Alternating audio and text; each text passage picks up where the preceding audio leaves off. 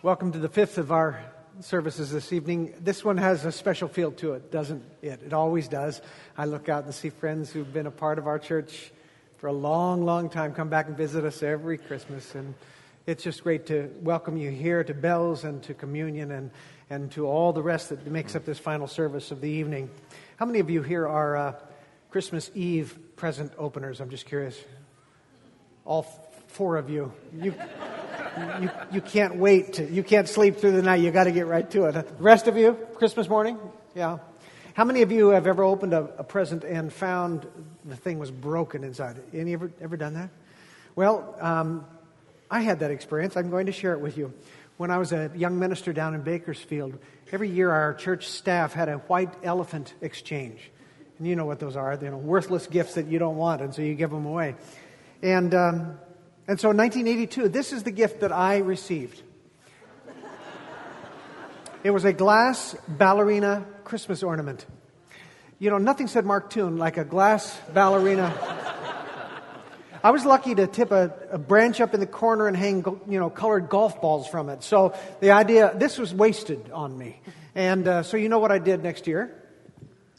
Gave, Gave it, right. it right back. Yeah, I just I planned to, to regift it. Problem is, along the way, I managed to snap off her one of her legs. So I just put the leg in with the ballerina and packaged it up and turned it back in. And thus began a tradition. Every year, that stupid ballerina reappeared, and it would have more body parts missing. you know, the, the other leg was gone, the arm was gone. And uh, I finally escaped Bakersfield. I came to Gig Harbor. I'm here. I get a present from my friends in Bakersfield. What do you think it is, the first Christmas? I pull it out. It's the head of this. and the glass shards are in the box underneath there. It was a pathetic gift. No one wanted it. It was broken. We've been talking a lot about gifts these last few weeks of Advent. The question has been, what do you want for Christmas? And we've asked this of, of the main Christmas characters. We asked Joseph, What do you want for Christmas, Joseph? And he said, I want a divorce. I mean, that's really what he said, right? I want a divorce. I, this is not what I signed on for. I want out of this. this. This young woman that I thought I knew and loved, she has betrayed me. We asked King Herod, What do you want for Christmas? He said, I want my throne. I want power, and I will do anything I have to to hold on to it. We asked the same question of Mary Mary, what do you want for Christmas? She said, I want my reputation back. No one believes me. My life is never going to be the same again. So we've been asking the question of all of us what do you want for Christmas? Tonight we ask it of, well, he's kind of a central character to the Christmas story. The one we haven't yet asked. Who is that? Jesus. Yeah, it's a safe answer around here. You, anytime you say Jesus, you're probably going to be good. So tonight we ask Jesus the question, what do you want for Christmas, Jesus? Of course, he was a baby, he couldn't have answered that question. But years later, when he was teaching, he made it very clear why he had come to earth in the first place. He told us this in what is now one of the most famous New Testament uh, verses of, of all. Even those who don't know much about the Bible will probably recognize this, this verse. And it's not normally a Christmas Eve verse, but if you listen very carefully, you might understand what it was that, that Jesus wanted for that first Christmas, why he was there. So let's turn together to John 3 16. Actually, it'll, it'll appear on the, on the uh, screen. Why don't we just read it together? Ready, set, go. For, for God, God, so loved, the, world, that he, gave his one and only Son, that whoever, believes in him shall not perish, but have eternal life. For God did not send his Son into the world to condemn the world, but to save the world through him. This is the word of the Lord. Thanks be to God. Father, thank you for 2,000 years ago, your appearances to us through an angel. Thank you that your people heard your voice and their lives were changed. That's what we hope for tonight, too. That by your Spirit and by your word, we will hear from you and our life will be changed. Only you can do that, and we ask it of you. In Christ's name, amen. Amen. So, did you figure out the answer to our question? The question is, Jesus, what do you want for Christmas? And I think this text would suggest his response might have been, I want the world. I want my world. For God so loved the world that he gave his only Son. When John uses that word world there, when Jesus speaks that word, he's not talking about the globe, he's not talking about the planet. It was Jesus' shorthand way of talking about the most precious thing in the world to him, which is what? People, you. When Jesus says, For God so loved the world, he's saying, For God loved you and you and you and you and you. And if we had the time, it would be all the way around. He was crazy about you, so crazy about you that he sent his son to earth. I know most of you know this, but that is really what this Christmas stuff is all about. It's not about Santa Claus and reindeer and gifts and eggnog, and even though all of those things are fun and, and wonderful, Christmas is the amazing story that, that God came to earth as a baby, incognito. But let me ask this when he got here, what was the state of the world to which he came? Were, were people treating each other kindly? No. Were governments ruling justly? No. And were his people obeying God and living in a way that pleased and honored him? Of course, the answer is no, no, no. Again and again and again, we looked upon that world. and it was so broken. World, the folks were not living the way God wanted. The world was in terrible shape. And we get a hint of it from the second verse of our text. For God did not send his Son into the world to condemn the world, but to what? Save. Save the world through him. Tell me, when you use the word save, do you save things that are in good shape? Do you save things that are doing well? No, no. you save things that are in, in trouble. You save things that are hopeless. You save things that are floundering. Save things that are drowning. You save things that are broken. And God's opinion when He looked upon the world, God's opinion was, My world is very broken and it needs saving. I bet some of you have some toddlers somewhere in the mix who are going to be opening presents uh, tomorrow morning. I came across some very helpful t- uh, tips for you if you, uh, if you care to pay attention to them. They're toddler gift hints, uh, toddler gift rules. And I just thought I'd run through these with you just on the chance that some of you will be contending with us tomorrow. It would really help you, I think. Here's first toddler gift rule. If I like it, it's mine. If it's in my hand, it's mine. If I can take it from you, it's mine. It's mine. If I had it a little while ago, it's mine. If I saw it first, it's mine. If you were playing with it and put it down, it automatically becomes mine. That's right. See? Here's one last uh, toddler gift rule. If it's broken, it's yours. You know the rules. you know the rule. Doesn't that about ring true? Mine, mine, mine, mine, mine, mine, mine. Broken? Yours. It's like that lousy ballerina ornament. Nobody wants broken things for Christmas. Well, that's not exactly true. One person wanted broken things for Christmas. One person looked at broken things and said, That's mine. Christmas is that moment in history when God looked down upon the world he loved. He said, It is broken and it's mine. So I'm going to fix it. And he sent his one and only Son to do just that. What did Jesus want for Christmas? He wanted his broken world so that he could fix it, he could make it right. For God so loved the world, that broken world, that he sent his only Son. I was fascinated this year to hear that the Time Person of the Year award went to, did you hear it? The Ebola fighters the healthcare workers who left the United States and went to West Africa to battle what is really one of the most frightening diseases in our lifetime. Wouldn't you agree? Uh, I haven't, I didn't live during polio, so for me, this is the, this is the one. And we watched with great interest and I think a little bit of trepidation as a nation, didn't we? Particularly when we began to hear stories of doctors who had caught Ebola coming back to our shores and staying in our hospitals. And I remember a not very gracious response beginning to well up within within me. When I heard that, that we had a, a sick uh, doctor in a hospital, when I heard that we had a, a possibly infected nurse flying in an airplane, I began to think things like, why are you doing this? This is not safe. You're putting us at risk. Why would you come over here and, and, and put this nation at risk of, de- of an epidemic? I'll bet I'm not the only one in the room that, that had those thoughts go through their mind. But honestly, I became ashamed of those thoughts. The more I thought about it, the more I prayed about it, and as I discovered that many of the doctors who went right into the middle of the epidemic were Christians.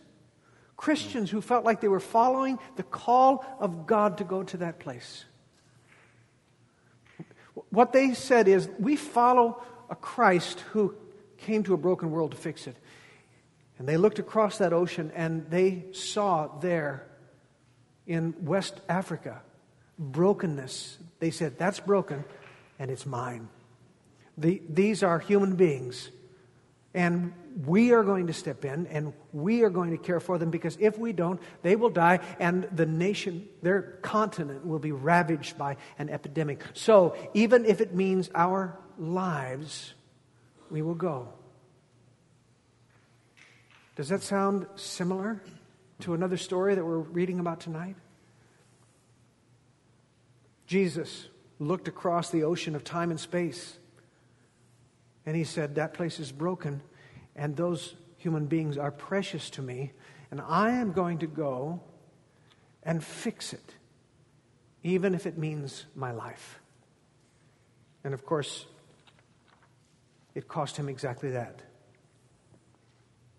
In some ways, it's easier for us to think about brokenness that's across the ocean or in some other place. We're Gig Harbor. Even the name of our community sounds safe and snug. And yet, everyone who knows anything knows that our harbor is anything but unbroken. Just get on this road and drive down there about a mile and a half, and you'll find a good bit of brokenness there. This last week, Cindy and I joined a, a group of about 30 Chapel Hill folks who were caroling at the Women's Correction Center. We had never done, the two of us, Cindy and I, had never done that before, but these folks go year after year. They invited us to come. It was just a powerful experience and a, a little frightening when you go in and those gates slam behind you. And yeah, but um, we, we sang 12 Christmas carols seven times in seven different locations. You do the math. That's about a hundred Christmas carols. By the time we were done, my fingers were raw, my throat was sore, and my heart was deeply touched. You look out across the room of, of these women, all of them dressed in the same prison garb, and I would see this young girl that's the age of my daughter. And I see this woman who's the age of my mother. And even as I'm strumming along, I'm thinking to myself, what in the world happened in your story? What brokenness took hold of you that it would deposit you in this place? It was kind of weird because we were singing Santa Claus is coming to town. You know, you never better watch out. Better, you know, he, he's got his list. He's checking it twice. Going to find out who's naughty and nice. Every time I sang that, I, I felt a little self conscious. That was the thing they sang the loudest. They said naughty and nice, and they're pointing at each other. You know, I think I don't even know if we should be singing this thing. So, you know, they walked us into security, maximum security. Just as we walked in, they put all of the inmates into lockdown. So they sent them into their cells and slammed the cell door shut, locked them. And so all we saw were these, these, these slots through the door and these small windows up at the top. And so we all kind of stood there we weren't quite sure what we were supposed to do because we're just staring at a bank of steel doors. So we asked the guard, Are we supposed to sing? He said, Oh, yeah, sing. They'll, they'll hear you. So we began to sing. And sure enough, as we sang, we began to hear angelic voices singing out through the pass through slots in the, in the doors. And we saw others who were peering out over the window to get a glimpse of us as we were singing. And when we were done and we were getting ready to leave, they were leaning down and saying, God bless you, Merry Christmas. And they were waving through the window. It was, it was powerful. And, you know, you can't, you can't be in there without being face to face with the brokenness of humanity.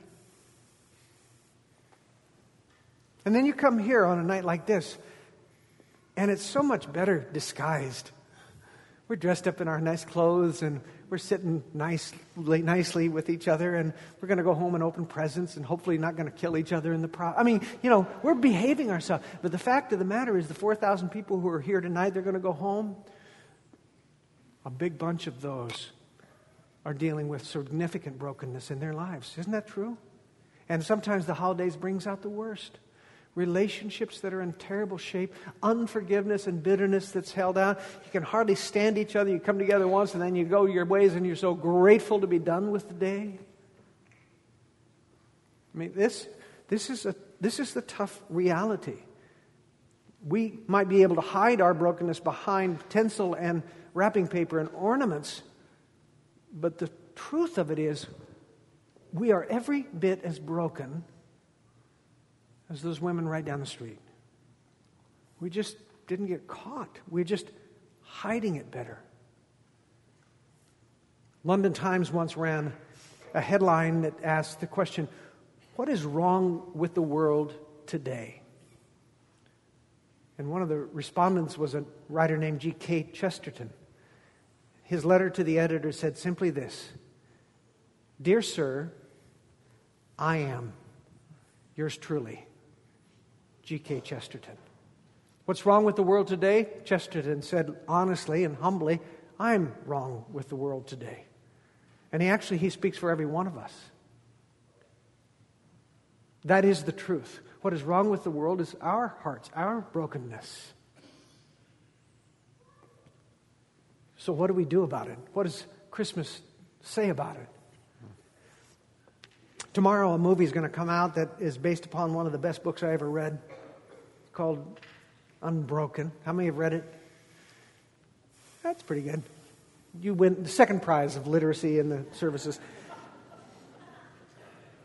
It's a story of a guy named Louis Zamperini. He was a he was an uh, Olympic athlete who was who went into the military, uh, into the Air Force in World War II. His plane was shot down. He spent 45 days on a life raft in the sea. And he was rescued only to be then taken by the Japanese and put into a POW camp. And he was brutally treated there. He had one particular guard called the Bird who just brutalized him, tortured him every day, took him to the same place, beat him up. This, his treatment and the others. It went on for two years. Finally, he was set free. And uh, the title is taken from the fact that, you know, nothing broke him. The, the raft in the water didn't break him. The airplane crashing didn't break him. The, the prison guards didn't break him. But in fact, it wasn't a very good title. It wasn't true. Because if you read the book more carefully, you realize that when he got back home, he was a broken man. He, he became an alcoholic. His relationships suffered. He went through pr- traumatic stress. He was having terrible nightmares, according to his son in an interview I heard yesterday. He was just a mess. He was very broken. About four years into that kind of a life, his wife, who was kind of fed up, dragged him to a meeting with a, a new young hotshot preacher named Billy Graham or something. and Zamperini listened to him and by the time that Graham was done talking about this Jesus who had come to the world to heal broken people, he had his hand up in the air and he said, I am broken. Unlike the title of the book, I am very broken. He gave his life to Christ and he would testify, and his sons testified in this in the interview I heard yesterday that his life was different from that day forward. The nightmares stopped, the alcoholism stopped, the relationships began to heal up. Probably the crowning achievement of what Christ had done in his life came in 1950 when he felt led to go back to Japan, track down the POW camp where the war criminals were kept, including all the guards who had brutalized him. And he, he came to that camp and he said, All of those who, who recognize me, would you, stand, would you step forward? And several of them did. And, and he said, Because of Jesus, I forgive you. The shame of this is that none of that is in the movie. The movie is about torture and standing up and being self sufficient and enduring and getting through it. But the real story, the blessed story behind the story, is not an unbroken man, but a man who was broken and made whole by Jesus Christ. The story, the blessing behind Christmas is the same of a God who looked upon a broken world and, unlike the toddler, said, That's mine. I claim it, and I'm going to fix it. And I know just the Son to send.